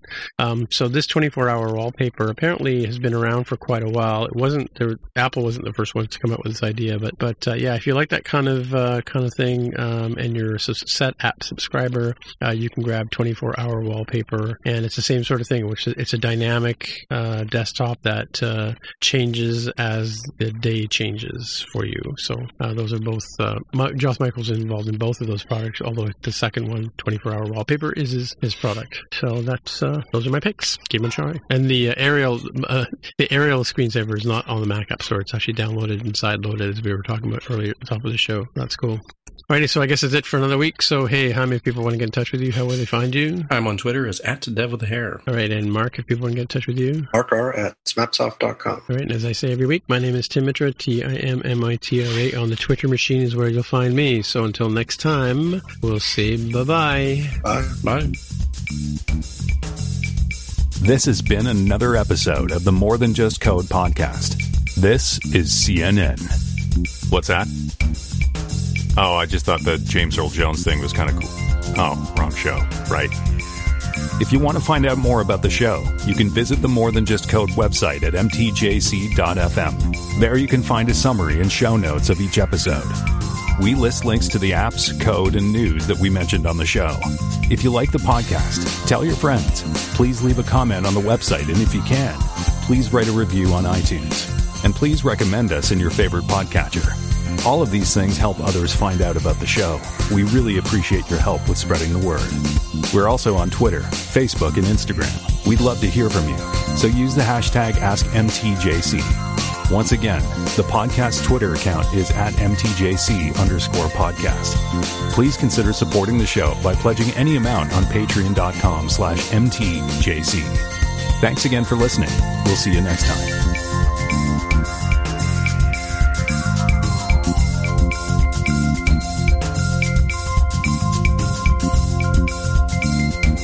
Okay, I can log into Twitter now. I had to had to kill a bunch of uh, bunch of stuff, and my, my machine just almost died there. I was kind of expecting the, the call to go out, but it kind of got into the uh, spinning beach ball mode, and everything is incredibly slow and draggy. And you know, Windows take ten minutes to open. Yeah, you're you're uh, you're riding that one into the ground. I'm assuming. I don't think this is a new one, right? You still got. Yeah, that. no, this is my uh, 2013. Yeah. yeah. Yeah, I gotta, I gotta get a new machine. Yeah. At this point, you kind of, I mean, unless you're willing to to see this happen. Um, you kind of want to wait like a month or two to see if anything comes out in September or October, right? Yeah, yeah, for sure. Yeah, see if they come up with a Apple Silicon machine. Oh, that'd be interesting if you went that route. I meant just like even just a refresh of the Intel's. Uh, Oh, I if, if you did, if you didn't want Well, to they- jump into the the Silicon. They usually don't. Uh, they usually don't update Macs in the fall, right? The Macs are usually in the spring, aren't they? Yeah, although the 2019, uh, the 16 inch MacBook Pro that I have, I thought that one came out in fall, but Hmm, you know, it was like, Okay. you know, an odd duck when it came out, so maybe it was off cycle. Yeah, I don't know. Yeah, Hey, do you guys know if I tag a commit, can I check out that commit or? sure. Of course, yeah. Yeah, and and I'd, I'd say, oh, are you doing this through your like GitHub or are you doing it through a command? No, line? I'm I'm in Xcode. I, I, I so when I was Oh, working along with Paul, when I was working with Paul Hudson, um, he was using the same file, and so he would he would write some code, and then he would wipe it again, go back to like the beginning where you just got the, the standard content view, and then he would do some a different thing. And as he was doing it through the day, I just kept committing. I would wipe, I would work along with him. I'd wipe back to the beginning, but then I would, you know, I've got lazy V stack, I've got disclosure group, I've got tab view, paging, you know, paging dots and all that stuff. I've got the grid views, multiple columns, adaptive columns, um, map annotations, um, the um, what do you call it? We have the parent and the children views. What do they call that? Uh, sidebars and, and animating animating things in, in Swift UI. So anyway, I, I just used the same file and I just did a commit for each one of the different uh, endpoints in the in the um, the demos. So I just wondered if I could. I thought I had done them as separate. I was going to see if I could break them out into separate branches, but because they're all sort of indistinct from each other. yeah. What do you think? Yeah. Well, of course you can. Yeah, you can definitely commit or put, check out a check out a commit. Uh, Yeah. Now, actually, can you do that directly in X? Yeah, you can. You for sure can in Xcode. Uh, can you check out a tag in Xcode? Is something I actually never do. I I, I do everything command line, so I don't really So know. would I be able to check out the ta- check out the commit right? Yep. Because I, I finished it at this point and I said, okay, this is lazy VStack. So could I check that out and then branch, create a branch from there, and then go back to the main and then do the next one? sure. Yeah, the the reason I'd asked you some of the, the usage you were doing is that depending on your use case, you may or may not care about the difference between an annotated tag versus an unannotated tag. And I honestly don't know which one, if you know, maybe both that Xcode supports. Because similar, Mark, I end up using the, the command line for this. The the thing to know is that like a normal Git tag uh, for the Git command line, and we'll talk about GitHub because it, it muddies the waters. A normal Git tag is just like a pointer to a commit, and it's very lightweight, right? You can say like, oh, this was like you know right before lunch tag. All right, cool. You know, no no harm, no foul. You're letting yourself know like this is what I was doing, um, and I can come back to this if I wanted to change uh, to something else later. Um, if you wanted to share tags with somebody else, like for tagging a release and saying this is version 1.6.7 of the app, and, and you're sharing with a team as an example, you want an annotated tag because that's like an actual like commit object or something where it has an author and um, uh, uh, a hash uh, associated with it, right? So you couldn't accidentally overwrite your your teammate's tag if it's an annotated tag, but they can absolutely overwrite your tags if you both pushed at the same remote or the unannotated tags. And where it ends up getting sort of complicated is that uh, you know GitHub's UI when it says like you know create a tag, they really mean create an annotated tag because they are intending for you to do like tag a release sort of thing. So it's very muddy as a terminology there. But maybe you don't care. Maybe you just want to know like, hey, I want to get to this particular point on my local project. Then I think you're probably just fine. And, and yes, you can check those out, Tim. They're they're definitely meant for you to be able to go back to that point in time. Yeah, and I'm looking inside Xcode now, and you absolutely can create tags and check out tags in within Xcode, which probably everybody knew. But uh, like I said, I do it on command line. Yeah, you're old school. Yeah, so you're saying that he was um, doing something and then showing like, well, this is what we could do, but that's not actually the main part of what we're doing. I'm just showing you what was possible. So now I'm going to go Well, no, he- back to he a did- tag of like where approaches. we're on the right path. He had two approaches. He he um, he uh, we created a sandbox file, right? Sandbox project, right? And then, um, like for instance, he wanted to do the first exercise was lazy lazy VStack, right? So he he brought in some JSON with country names and some flag images, right? And then we made a, a list and just uh, used the lazy VStack to for performance pr- purposes, right? Like if you have a big, huge data set, um, you know, the lazy VStack behaves similar to like the reusable or what do you call them, um, dequeue, dequeue reusable cell uh, call in table view. Same sort of idea as that, right? That's why you because you, you could just have a VStack, right, of, of elements that are vertically stacked, right? Or you could have a lazy VStack for when you have a, a lot of them and you need performance, right? Um, that's where lazy. So so he did that. Like he started off with the plain, you know, hello world, um, you know, standard Swift UI view, and then we went through and modified it. And so then at that point I committed, right, called it lazy VStack, and then we, then he rewound everything back down to like he got rid of all the content and just popped in a you know hello world text view again.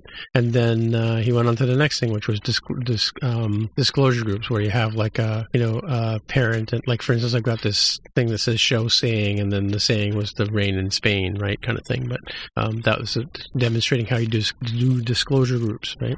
And then uh, back to the main basic. So, so as I did, what I said in my main. Um, oh, this is interesting. I just realized this. The name of the branch is main, not that other word that we're not supposed to use anymore. This is an Xcode 12, right? They changed that for the the betas. So coming in September, yeah, uh, when you yeah. create a new project, it will use main instead of master. Mm-hmm. Yeah, and I think there's a corresponding version of Git, like 228 or something, that when that comes out by default default, it will use main when creating branches, uh, creating repos. Yeah, something I've seen um, books do and, and sometimes uh, workshops do is they'll have the repository and then they'll say, you know, if you're if you're looking to follow along or you got to step out, you know, we'll have these different tags in the repository that you can check out. So um, if it was a book, it might say, you know, chapter one, two, three, four, five, and you know, assuming they're using the same project throughout the entire book and they're making modifications to it. Um, or during workshops, they're usually logically named, you know, like, you know, initial projects, um, you know, add our first data model, add our first screen, add a second screen, that sort of thing. So you can try to follow along. And the tags are pretty useful for that. It's certainly easier than telling you to check it.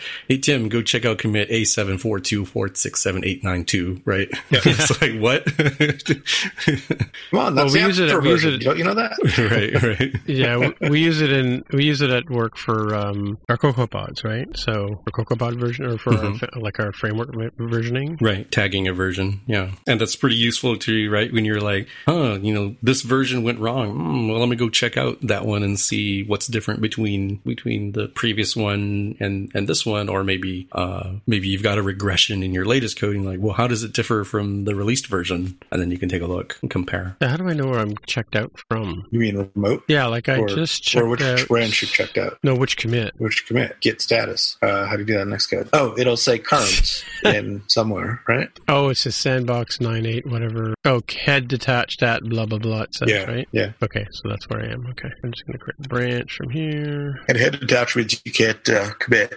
Oh yeah. Hmm. You have to. Well, you have to create a new branch from this attached head. Yeah, which I just did. Yeah, yeah. Okay. All like uh, even though I created this this new lazy VStack, I have every other commit before it involved. Like so, you know what I mean? Like I checked out I checked out a particular commit, and I wanted to just you know have that code in the in the branch. Oh, it's fine. It's a demo app anyway. Well, you mean you wanted to just cherry pick that one commit into a branch, into a new branch? Yeah, maybe that's what I wanted that's to do. What you yeah, wanted yeah. to do into, in a fresh branch. Yeah, because if I right click on this, I, my cho- my choices are copy commit message, cop- copy identifier, email myself, tag it, branch from it, or create cher- or I can branch from here. But does that that isn't that just what I just did? But cherry pick is just going to pull out the what's that pull out? It'll just pull out the one commit. So if you branch, you're getting your commit and all the previous commits right, up to okay. the one you branch on. But if you right. cherry pick, you just pull that one commit and pull pull that into that. some other branch, which oh, may cause problems. Yeah, no, it says not on that yeah. branch. Yeah, okay. Yeah. All right, I'll just live with it. Ch- cherry picking can be useful um,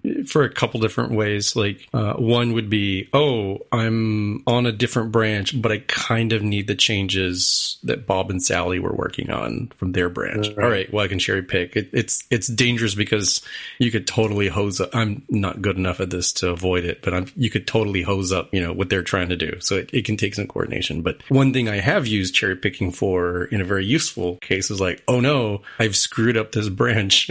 I need to check out, yeah, like uh, the yeah. commit that I know that things were okay, and then cherry pick yeah, over the, the stuff one, that's actually good to see. Yeah, yeah, yeah.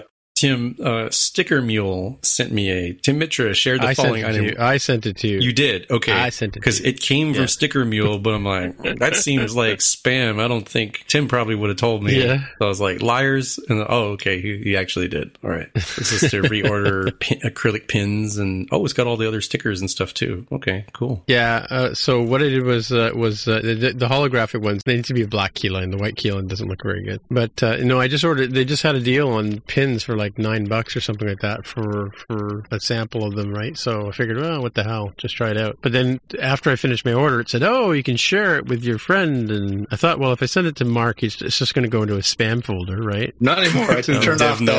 turned off that rule. That's no longer there. Couldn't But resist. just to be safe, I'm going to check. no, I didn't send it to you. I didn't send Okay. it to you. But uh, yeah, I know I sent it. I mean, like, because Carol was like, "Oh, do you want some more masks made up?" I'm like, "Well, we're not going to see anybody, right?" So, did, did we sent you extra masks, though, right? Didn't we? Or how many? How many did you get? Jaime? I got a pack of three, and I thought it was pretty interesting that you all had the the little uh, piece of paper printed and yeah, Carol. Carol threw that in. Yeah. Yeah, I'm like, oh, that's a Yeah. pretty sensible. It's like, hey, by the way, like these aren't intended for you to go be, you know, completely irresponsible.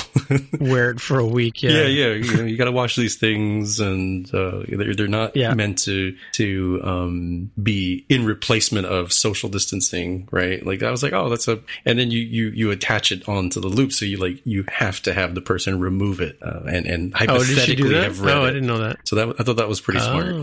So all three were were She's looped together with a little piece of paper that was stapled. Oh, neat. Okay, I didn't know that. Um, yeah. Anyways, I, I think she gave you three because like she wanted to give you one to give away. She, like, because normally we send two, right? One, one to wear and one to wash, sort of thing, right? Oh well, At least. okay. Well, I've only well, I think I've worn two. So you're telling me I'm supposed to save the third one? No, I mean, if you want to give it to somebody, you can give it to somebody. If not, otherwise, just use it yourself, right? So yeah, yeah. as long as you're supporting the brand and you know grocery grocery shopping, and people go, "What's that MTJC about?" You know, Yeah, no, that, that's good because I've, I've worn at least two so far. Um, Cool. Okay, don't you have regular masks? I do. I have uh, I have masks from uh, from Old Navy. I have Oh yeah, uh, I have Dallas Cowboys masks. I have Star Wars masks. Now I have MTJC masks. yeah. So I've, I'm definitely all Right, masked up right. now after being severely without at the beginning of the pandemic. Right. Yeah. So if people are wondering, like, oh, why do you have so many masks? Like one, uh, it means I don't have to like immediately wash them. I can isolate them and, and wash them as a bundle. And two, it also means that uh, rather than trying to shove everything, all right, well, well I wore this mask, kind of need to go take out the trash. Should I use another mask? Yeah. It's, uh, it's like, well, now it's like, yeah, obviously I'll just use a f- fresh mask. They're they're practically disposable, and then I'll just end up washing them all and reusing them, uh, which is better than the disposable, which is nice. And uh, I kind of feel like, well, worst case, uh, assuming we get through the pandemic, should another thing come up in a similar way, I have extras that I can distribute to people who would need them. It's not everybody's gonna, you know, not everybody's gonna store masks uh, once we get through this whole thing. Well, our our uh, our head physician, Canadian medical whatever woman, the woman, uh, Dr. Tam, who's in charge of whatever, she says we're going to be wearing masks for uh, at least another year, if not two, right? So there's a new, there's a new, we were talking about them earlier, the new the new uh, iPhone case or the new the new, like T-shirts or whatever, like you know, Yeah, going to yeah. be the new way you identify, right? Yeah, You'll have your your Guns N' Roses mask and your Rolling Stones mask. I'm surprised it took as long as it did for all of these different companies to um Yeah. to to retool and start taking advantage of the, the opportunity they had. I mean, let's not you know say like oh like it would have been better if they'd done it for like your community. I'm like I'm sure it would if they'd done it out of the goodness of their hearts. But at the very minimum, you would think, hey, we have a you know a very uh, popular brand. I bet we could sell more swag by making turn that t-shirt material into into face mask material, and boom, we're done. Uh, apparently, it was more complicated than that, which probably speaks to a lot of the, the challenges in you know supply chains. That it's not as easy to turn on a dime as as we might think. Yeah. But yeah, thank you. I definitely definitely appreciate them. Yours hasn't, hasn't arrived yet, Mark? Oh, oh, I didn't know you sent any. No, I haven't gotten any. Yes. Yeah, mine just feeling popped left up out out of the there blue. for a moment. I don't want you to feel left out or nothing, Mark. They just showed up out of the blue. Um, they were delivered by the U.S. Postal Service, so Yeah, That's that, that might be the slowed problem. yeah. Yeah. yeah, they're, they're going by the slow slow boat. Yeah, well, for sure. for me, U.S. Post- Postal Service is actually much faster than UPS right now. UPS is a disaster. It takes an extra week, even for you know, you, they send it overnight, and it still takes an extra week. That's weird. UPS is usually pretty decent here in my area. I wonder what's going on there. It's always been perfect up until the pandemic, but it's just been a mess. And the worst part is that they don't just tell you that it's going to be an extra week. If they did, if they said, look, you know, we got drivers out sick, pandemic, it's going to be an extra week. Okay, fine. But what they do is every single day they say, oh, it's going to be delivered today, and it isn't. And then at nine o'clock at night, they say, oh, delayed one day. One, at, at least they've got a little better. At, at the beginning, they were doing things like I would get a message at nine o'clock at night for a package that was being delivered from, let's say, Arizona, right? I would get a, I would get a message saying, oh, your package was delayed because of export compliance uh, nonconformance.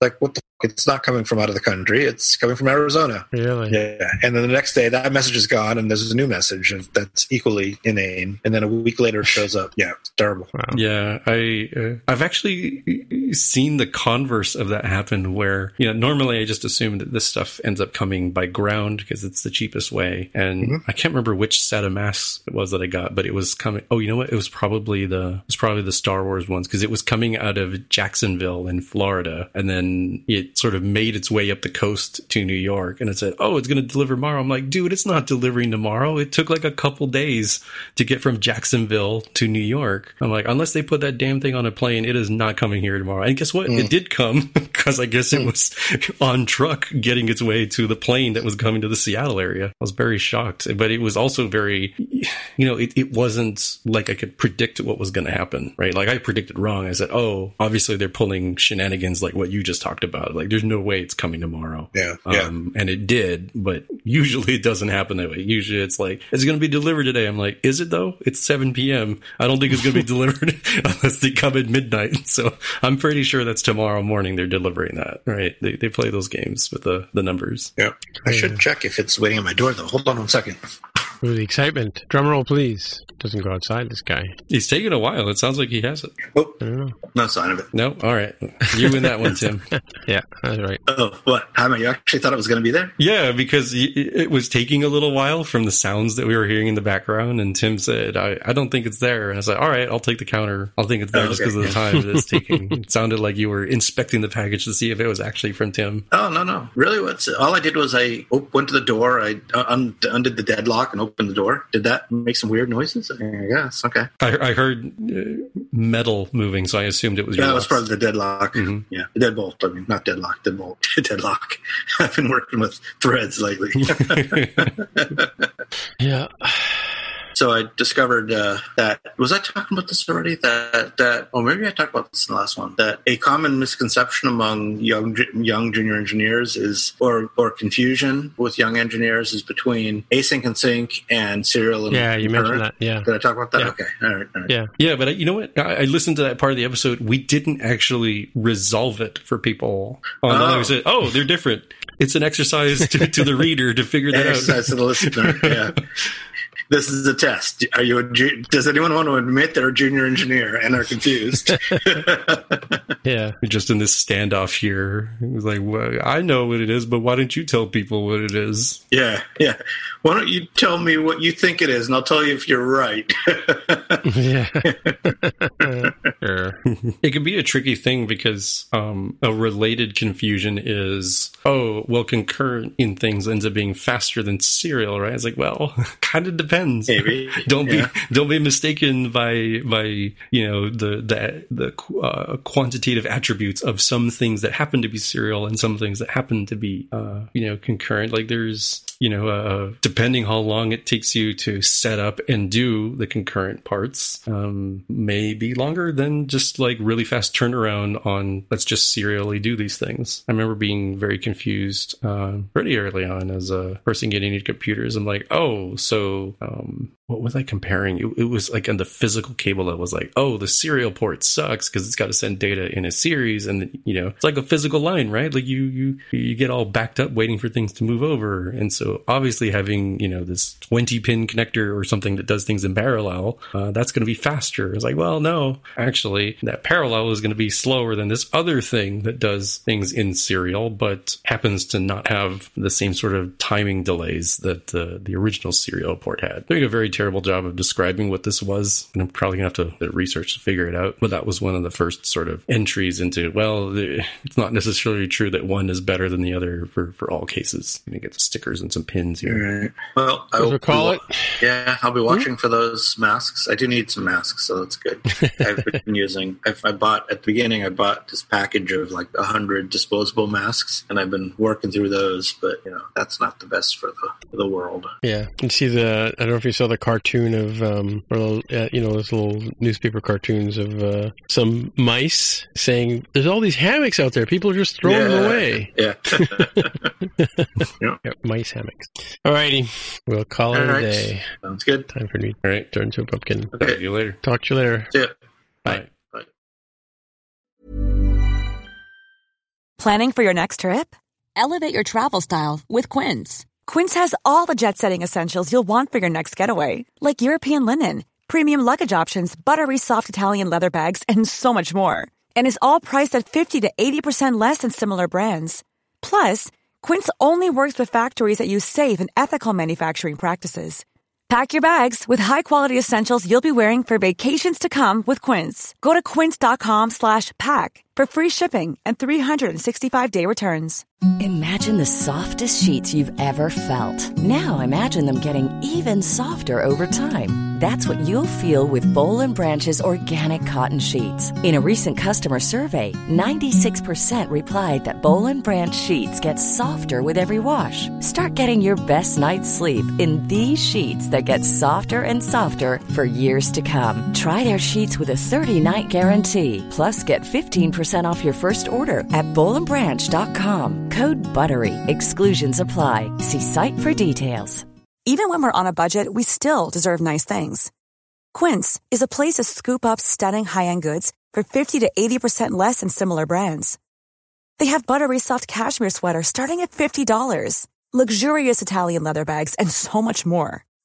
Plus, Quince only works with factories that use safe, ethical, and responsible manufacturing. Get the high-end goods you'll love without the high price tag with Quince. Go to quince.com slash style for free shipping and 365-day returns.